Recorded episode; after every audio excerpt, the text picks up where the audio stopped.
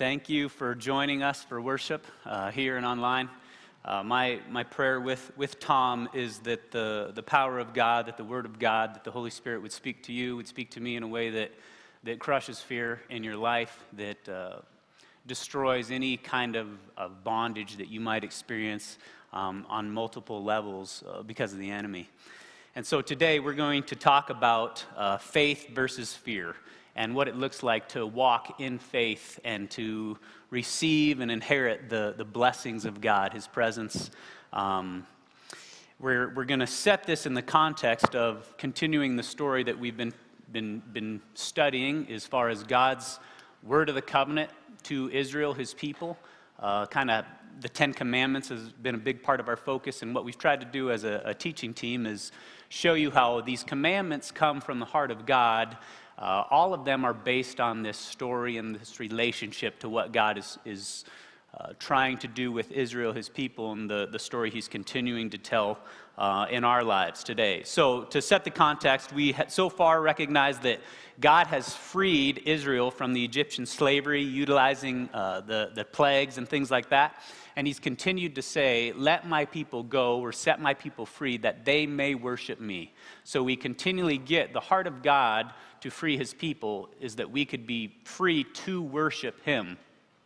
And he's establishing Israel as a great nation. Uh, not just numbers, but provision and all kinds of things. So, as he leads them out of Israel, they run into the Red Sea and he splits that and he destroys the Egyptian army. Uh, he continues to feed them and take care of them in kind of their, their escape route in really miraculous ways. Uh, and then, in order to build them up, so that one, they might recognize his faithfulness, but two, they might be a, a city on a hill, if you will. They might be a light to the nations, that, uh, and, and almost an invitation that as God establishes and blesses Israel, uh, people will be drawn to be a part of his kingdom, which, which we know now is fully realized in the person of Jesus Christ, that he uh, wants to call all men and women to himself uh, to establish blessing in their life and, and worship and glory to his name. And so this is kind of the context that God gives the 10 commandments, correct? He as he's trying to establish a people, he says there's a way to live your life that is good and that is reflective of being my image bearers. And so he gives these commandments in that context. It says if you live in this way and with me, uh, good things will happen. And so we're going to focus in today on uh, a narrative within that bigger story about when Moses is the leader of Israel, and we get the characters of Joshua and Caleb. And so we're in Deuteronomy chapter 1.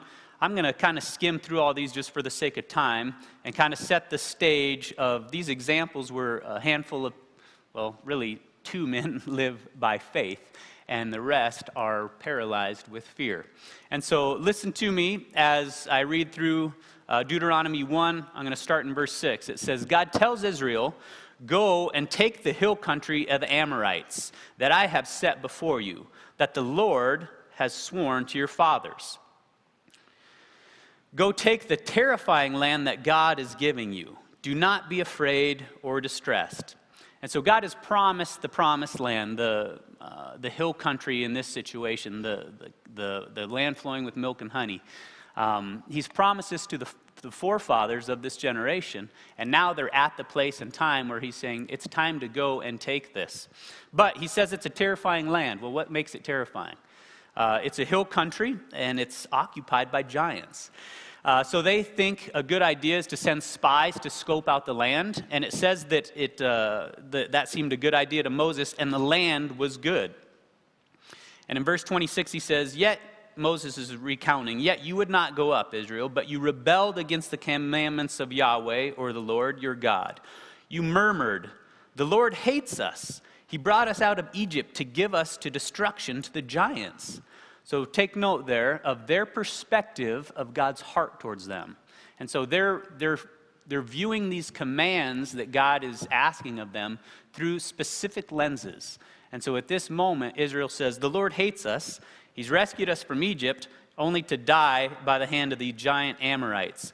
And Moses says in verse 29 Do not be afraid. God will fight for you, just as he did in Egypt before your eyes and in the wilderness. Where you have seen how Yahweh, your God, has carried you. He led you, He guided you to this place. He used fire by night and a cloud by day. So Moses is reminding them of the provision of God. Verse 34 God was angered because Israel disobeyed and was unbelieving. So only Caleb and his children, because he wholly followed God, and Joshua and the little ones shall enter the land. So basically, they don't trust God. They don't trust that He's going to make good on His word to give them the land uh, because they're focused and looking at the circumstance. And the circumstances indeed are terrifying. There's giants in the land. And so you have Caleb and Joshua, and we'll pick up a little bit more of that story, who are trusting God and says, We can go and we can take this. So God, through Moses, delivers, says, Fine, if you're your unbelief and your disobedience, so all of you aren't going to get the land. You aren't going to enter the promised land, save this select group of faithful people. And so after they hear the consequence, they say, Oh, wait, wait, wait, we'll go, we'll go. Okay. So they gird up their loins and they prepare for battle uh, and they get ready to go fight. And God says, Don't go fight because I'm not going with you now. If you go fight, you'll be defeated. And sure enough, they go anyways and they get defeated. And so, interesting, I don't believe Israel had true repentance when Moses basically told them of their unbelief. They wanted their cookie. And it had nothing to do with faith in God. It had nothing to do with trusting God's heart for them. In fact, they could have approached that still fully believing God hated them. So, this is a great example of works without faith. Okay, we'll go fight, which is the same thing God asked them to do moments earlier. But because it wasn't enveloped and framed and housed in the love of God and the goodness of God, the simple fact is the con- they didn't want their consequence and they wanted their cookie of the promised land. So now they go up without him and they get defeated. We get more of the story in Numbers 13 and 14, where again, Caleb and Joshua were part of the group of spies, and they come back and they report the land is good. Yes, there's a ton of giants, but we should invade anyways because God has promised this. And this is what it says. Caleb is kind of the spokesman here um, in Numbers, oh, I believe it's uh, 14 8. The land which we pass through to spy out is exceedingly good land. If the Lord delights in us, look at the heart there he will bring us into this land and give it to us, a land that flows with milk and honey. Only do not rebel against the Lord, and do not fear the people of the land, for they are bread for us. Their protection is removed from them, and the Lord is with us. Do not fear.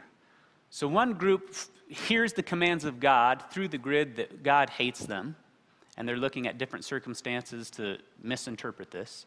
And Caleb says, God delights in us, and therefore we can trust in His Word and trust in His promises. So it doesn't matter what you see with your eyes, because the eyes of your heart see all of that through the goodness and the promises of God. In other words, Caleb has faith in God's Word and God's character towards him.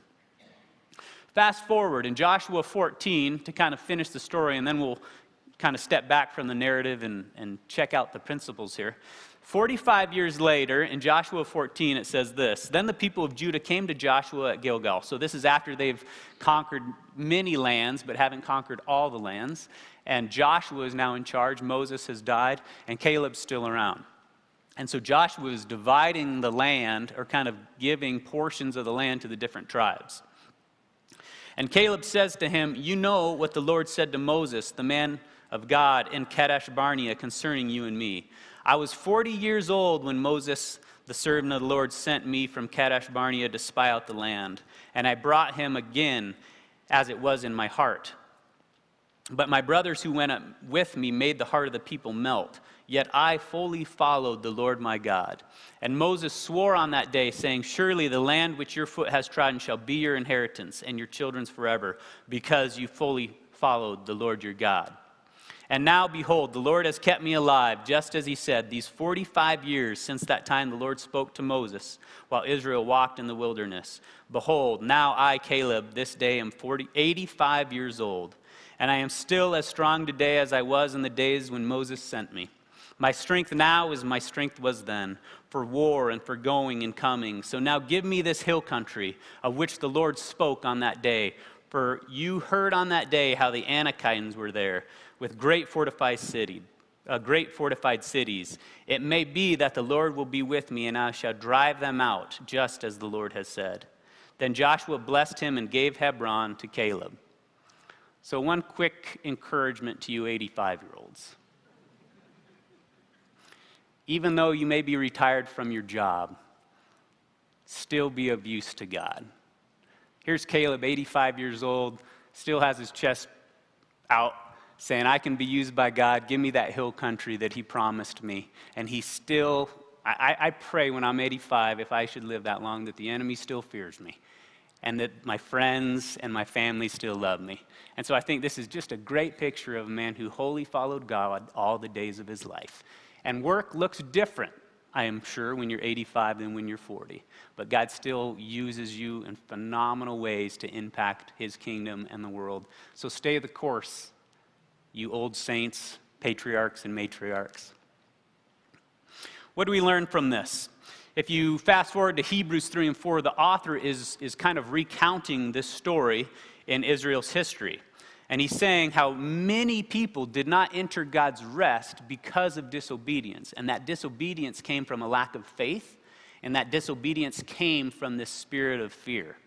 And so, Old Testament, many times in the Bible, when you read the ancient scriptures, the, the promised land, or land in general, was was symbolic of God's presence and symbolic of God's blessing. It wasn't just symbolic, it was truly land. Uh, you can go there today. But because that culture lived so much in the land and a part of the land, it was very practical. You, you had cities on hills to guard yourself from invasion. You needed to be water sources. You needed to have good soil. Uh, that's how they lived. So all of this was very practical, but it was also this, this deeper meaning and a picture of God being present and providing what you needed for life. And though we're a little bit removed from that in some senses and the interconnection of our world, uh, there's still the same message of God's provision in our life and all that we need.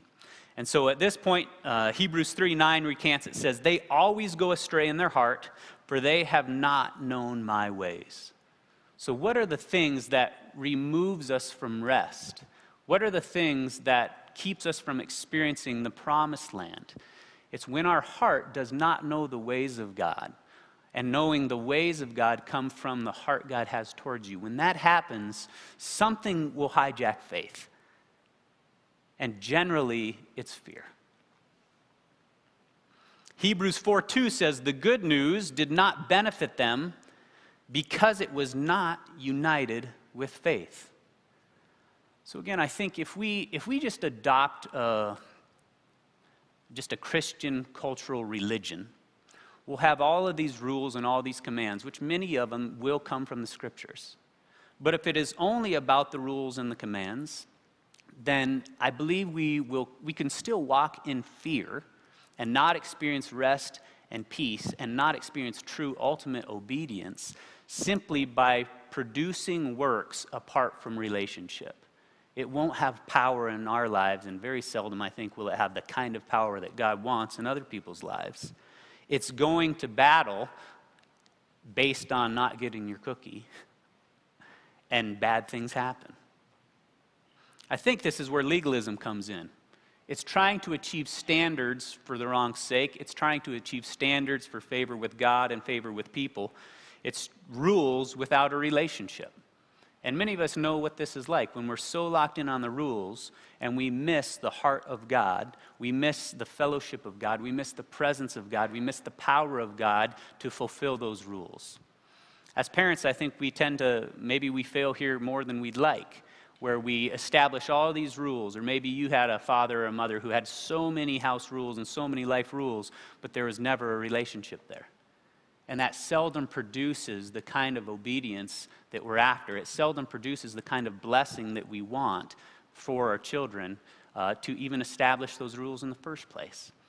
So, within the Ten Commandments and within the story of Israel, which carries over to us, God wants to make sure, as a perfect father, that all these rules are in place for your good, but they are going to be fulfilled and bring rest and satisfaction when you understand the whole point of the rules is so that you and I can have fellowship and you can be accurate image bearers because my rules come from who I am. By choosing to live by faith and follow God's specific instruction, we allow God to produce blessing in our life, whether that's salvation or rest or peace. It's the fruits of the Spirit, really. By choosing to live out of fear, we won't experience God access to our heart. We, we, we, in some ways, we deny that access to our heart, and we won't experience the transforming work that He wants to do at the time that He wants to do it. So I thought it might be helpful to define fear, anxiety, and then we'll define faith. Kind of figure out what are we really talking about? What are these two roads, that, these two paths that we can take? Uh, fear is this idea that something bad is going to happen to me or to someone I love. Typically, fear, if we're going to differentiate a little bit, fear and anxiety are kind of cousins, and it's hard to know when one stops and the other starts. But typically, fear is a little bit more defined. We, we are afraid of the giants. We are afraid to public speak. We are afraid to have this conversation. Typically, fear has, has kind of a specific situation that's defined, and oftentimes uh, it turns into anxiety, which is much more ambiguous. It's a lot less defined. It's not just this circumstance or situation, but it starts to, to leak out into just this general feeling, right? It's, it's hard to even name. We can just tell it's present. Now, there's a healthy form of fear, uh, a fear that's a gift from God. It's, it's usually logical. Proverbs says that a wise man sees danger and avoids it. So, usually, it's not just a feeling, it has some logic and, and cognitive senses to it where you recognize that's a dangerous situation. What do I need to do to avoid the bad thing from happening? Consider a child who, many children are fearless, uh, the child who does not know how to swim and just runs and jumps into the water. Now, that's a bad situation. And healthy fear, as he grows and matures, he'll understand there's some precautions that need to take place. Uh, don't go in the water until you learn how to swim, right? So there's, there's a healthy fear there. Uh, many people in, in the hills rock climb. And so there's a healthy fear for the danger when you're on the face of a granite. And so they do some things to reduce the danger you have equipment, you have your top ropes, you got belay, you got a partner, you, you, you have all these things that you check and you double check and you go through your route and you have conversation. And so you take all these precautions that in some ways are based out of healthy fear and assessing and evaluating the danger, but it's more than just a feeling, right? And when you do those things, it allows you freedom to enjoy the climb. It allows you freedom to enjoy life. You might still feel like if you fall, you're going to die. But that's where this fear often takes a possibility, and regardless of how unlikely it is, you just still have this feeling. Yeah, but, but fear grips me, and I feel like if I fall, I'm going to die. And then your mind plays, well, people have died, yes. Um, people have died rock climbing, yes. And so you play all these scenarios in your life, and there's either no way you get up on that rock, and if you do, you won't enjoy it. And sometimes it's really good once you have taken the precautions to fall. Because you realize you fall like six to 12 inches, and your guy holds you, and you say, oh, that's not that bad. And over time of falling, whether it be our own sin, our own choices, or the effects of other sin and suffering, over time, you begin to realize, in the ultimate sense, you truly are safe. I hear a lot of people say to me, Well, I'm just an anxious person. I, yep, I'm a worrier. My encouragement is stop imagining worlds where God is not present.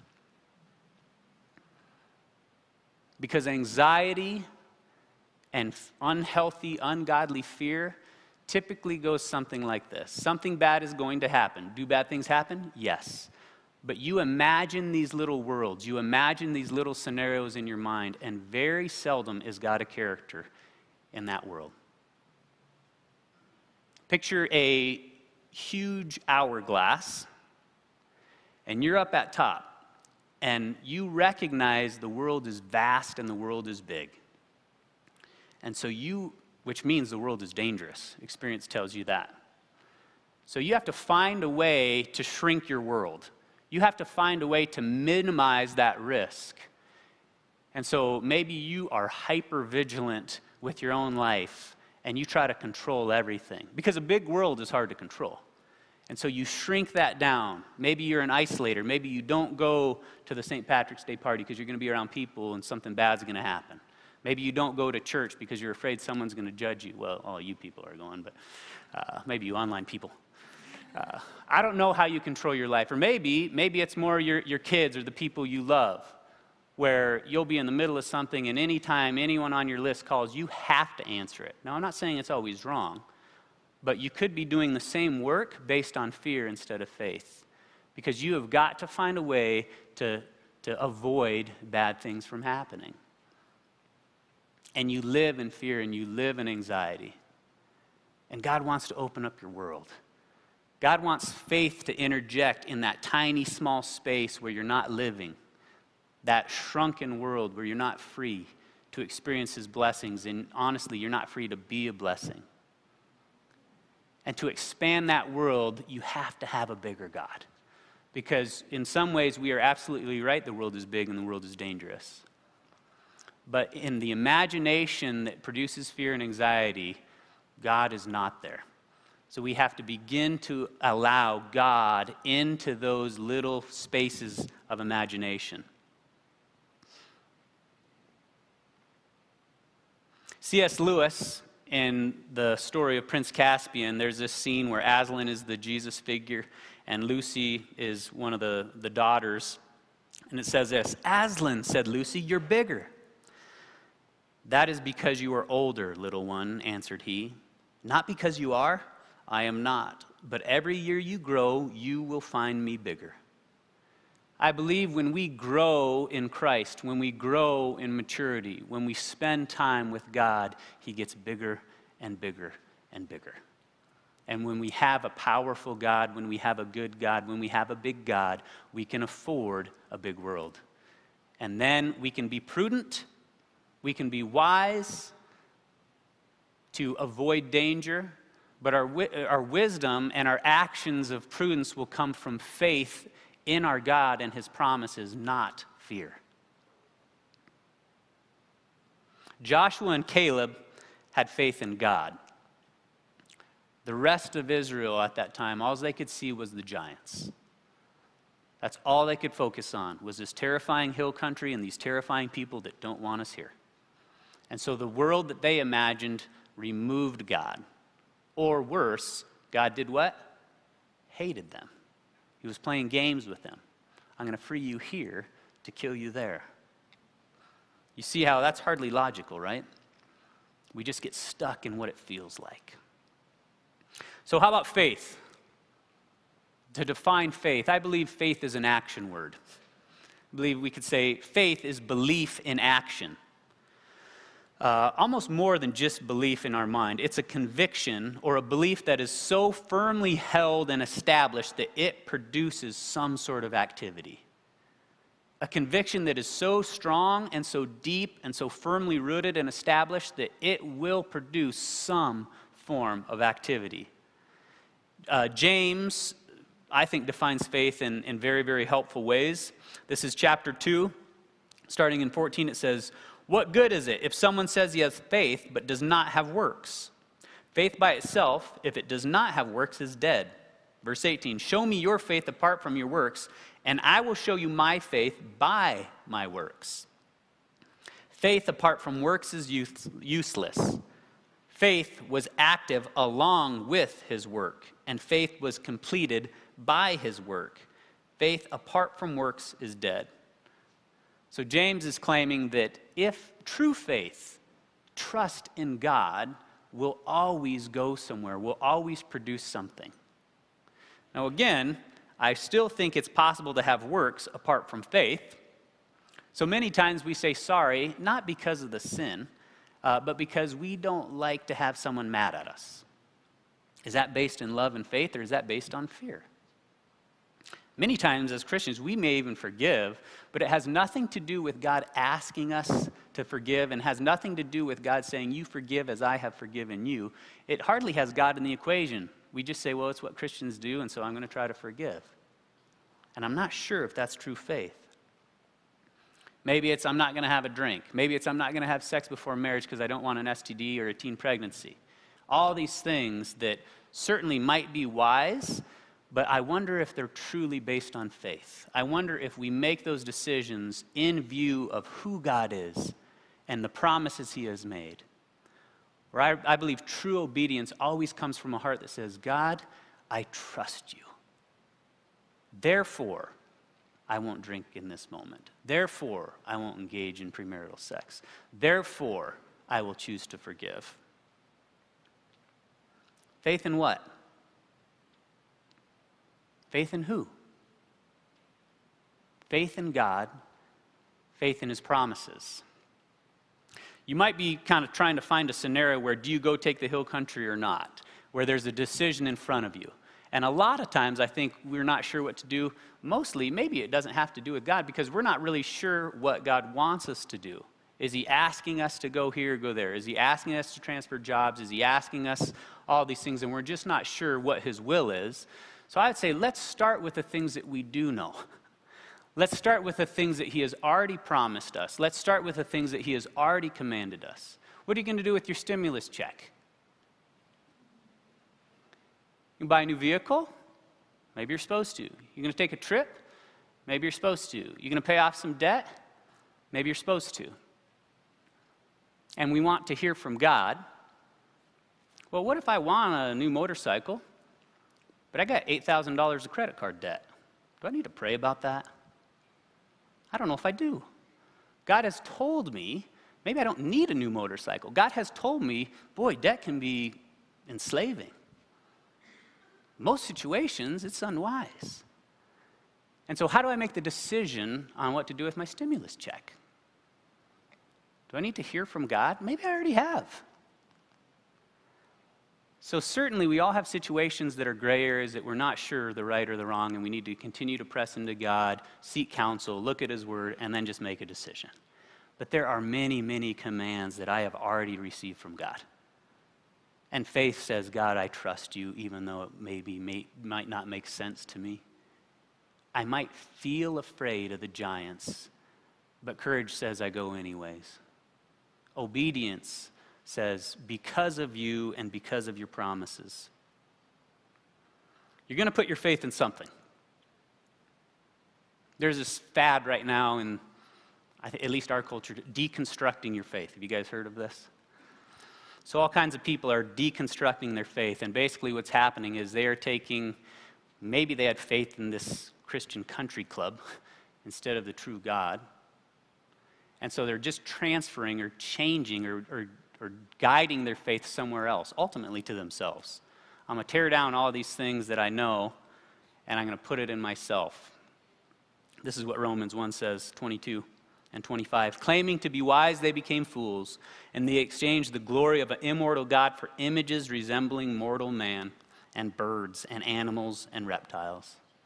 They exchanged the truth about God for a lie and worshiped and served the creatures rather than the Creator.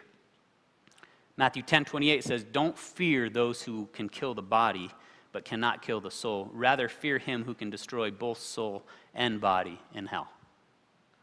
Oftentimes, I pray for myself and for my kids. I ask that they would fear God and nothing else. Do things for God and do things with God. How do you cultivate this kind of faith? Well, remember what Moses did for Israel? He reminded them of his provision. He reminded them that he freed them from slavery. Remember how horrible that was and how miraculous it was that God freed you from that. He reminded them of providing in the wilderness. He reminded them of the Red Sea. He reminded them of the fire at night and the smoke by the day. He reminded them of God's provision. Because I'm not asking any of us to just put our heads in the sand and act like bad things don't happen. So you have nothing to fear. You have all kinds of situations to be concerned about. And we are promised suffering, we are promised trials. I don't have to talk anybody into that. You guys know what that's like. But the reminder is that you can go through deep loss and then all of a sudden you smile again. Little kids are scared of the baseball and then they get hit by a pitch and they're like, oh, that ain't that bad. We sang a song earlier that talked about the resurrection conquering death. See, I believe we don't need to just insert God into these areas that on some level seem small. But I believe the resurrection of Jesus Christ is what we hang all of our hope. I believe if it doesn't go deep enough, if it doesn't go to death and doesn't conquer death, you will never fully get rid of fear and anxiety. Because your mind will continually go to the end of that thread, and the end of that thread really is death. Now, you might not die from getting hit by a pitch, you might not die from falling off a rock, but there's a chance you will. And if you don't have an answer for that, you do have reason to fear. You do have reason to live your life full of anxiety. But because of God's victory over death, that there's no pain on earth that heaven can't heal, and there's no pain on earth that heaven won't heal for those who are in Jesus Christ. If you've lived very long, there's been moments of your life where you certainly had to set up camp two steps from hell and you know what it's like to experience deep sorrow and deep loss. But when you recognize that you live to tell about it, that God carried you like He carried Israel, in some ways you become untouchable. Not that you won't experience sorrow, and not that there's moments where your heart doesn't feel like it's ripped out of your chest. But when that's happened and you realize that you still have the promises of God and you still have the presence of God, what does man have to fear?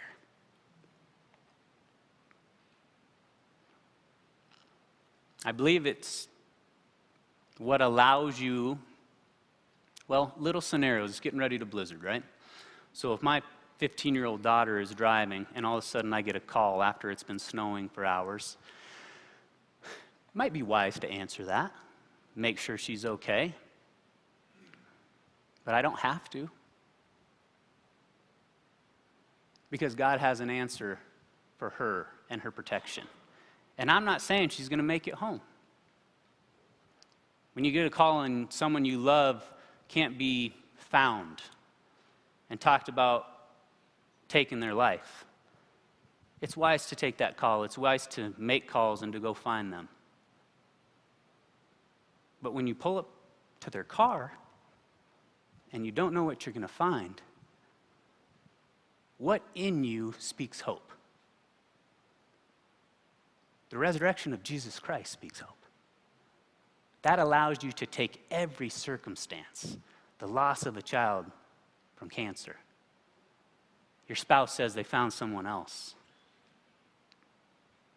any circumstance that life throws at you, the resurrection and promise of eternal life is what allows you to endure suffering with hope. It allows you to say, I am the victor. I am more than a conqueror because of the grace of God. And that Jesus Christ killed death. Spend time getting to know Him. Spend time understanding His promises so that fear will be vanquished from your life. You still might feel anxiety at moments. That's part of the fall, that's part of living in a broken world. But it won't keep you from getting on the rock. It won't keep you from living life. It won't keep you from attacking the giants and receiving the blessing of God. 2 Corinthians 4 8 says, We are afflicted in every way, but we are not crushed. We are perplexed, but not driven to despair. We are persecuted, but we are not forsaken. We are struck down, but we are not destroyed. I fully believe knowing God will wreck fear and will destroy anxiety. Uh, my 11 year old son, Griffin, when he was about three years old, we were at a church event and activities in the sanctuary, the rest of the church was closed down, and he was playing with this little ball and he ball got out of his hand and it started to roll. And He starts chasing it, and then it goes down this dark alley with no lights. And the darkness was just this line, and the rest was dark. And he took off running it, and he just stopped at that line. And he watched his ball just doop, doop, doop, And so I was about 10, 15 yards behind him, and I was just observing this.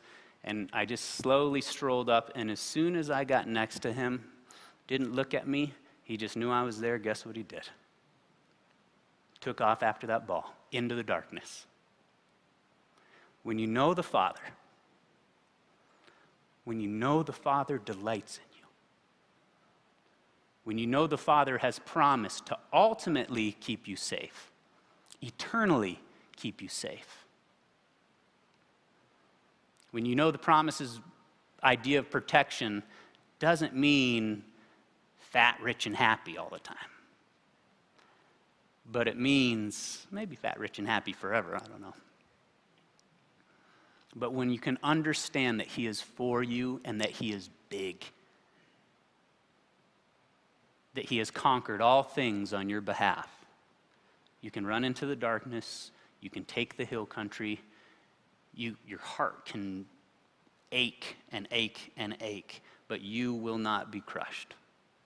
I want to finish today reading you, just rifling through 10 verses in Scripture about God's presence and how it vanquishes fear. So just listen.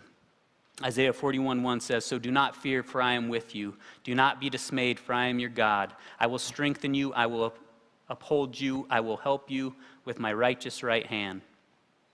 Uh, if we have another song, you guys can come up as I read these. Joshua 1 9 says, I, Have I not commanded you? Be strong and courageous. Do not be afraid. Do not be discouraged. The Lord your God will be with you wherever you go. Philippians 4 6 7. Do not be anxious about anything, but everything, by prayer and petition, with thanksgiving, present your request to God, and the peace of God, which transcends all understanding, will guard your heart and your mind in Christ Jesus. Isaiah 41 13, For I am the Lord your God, who takes hold of your right hand and says to you, Do not fear, for I will help you.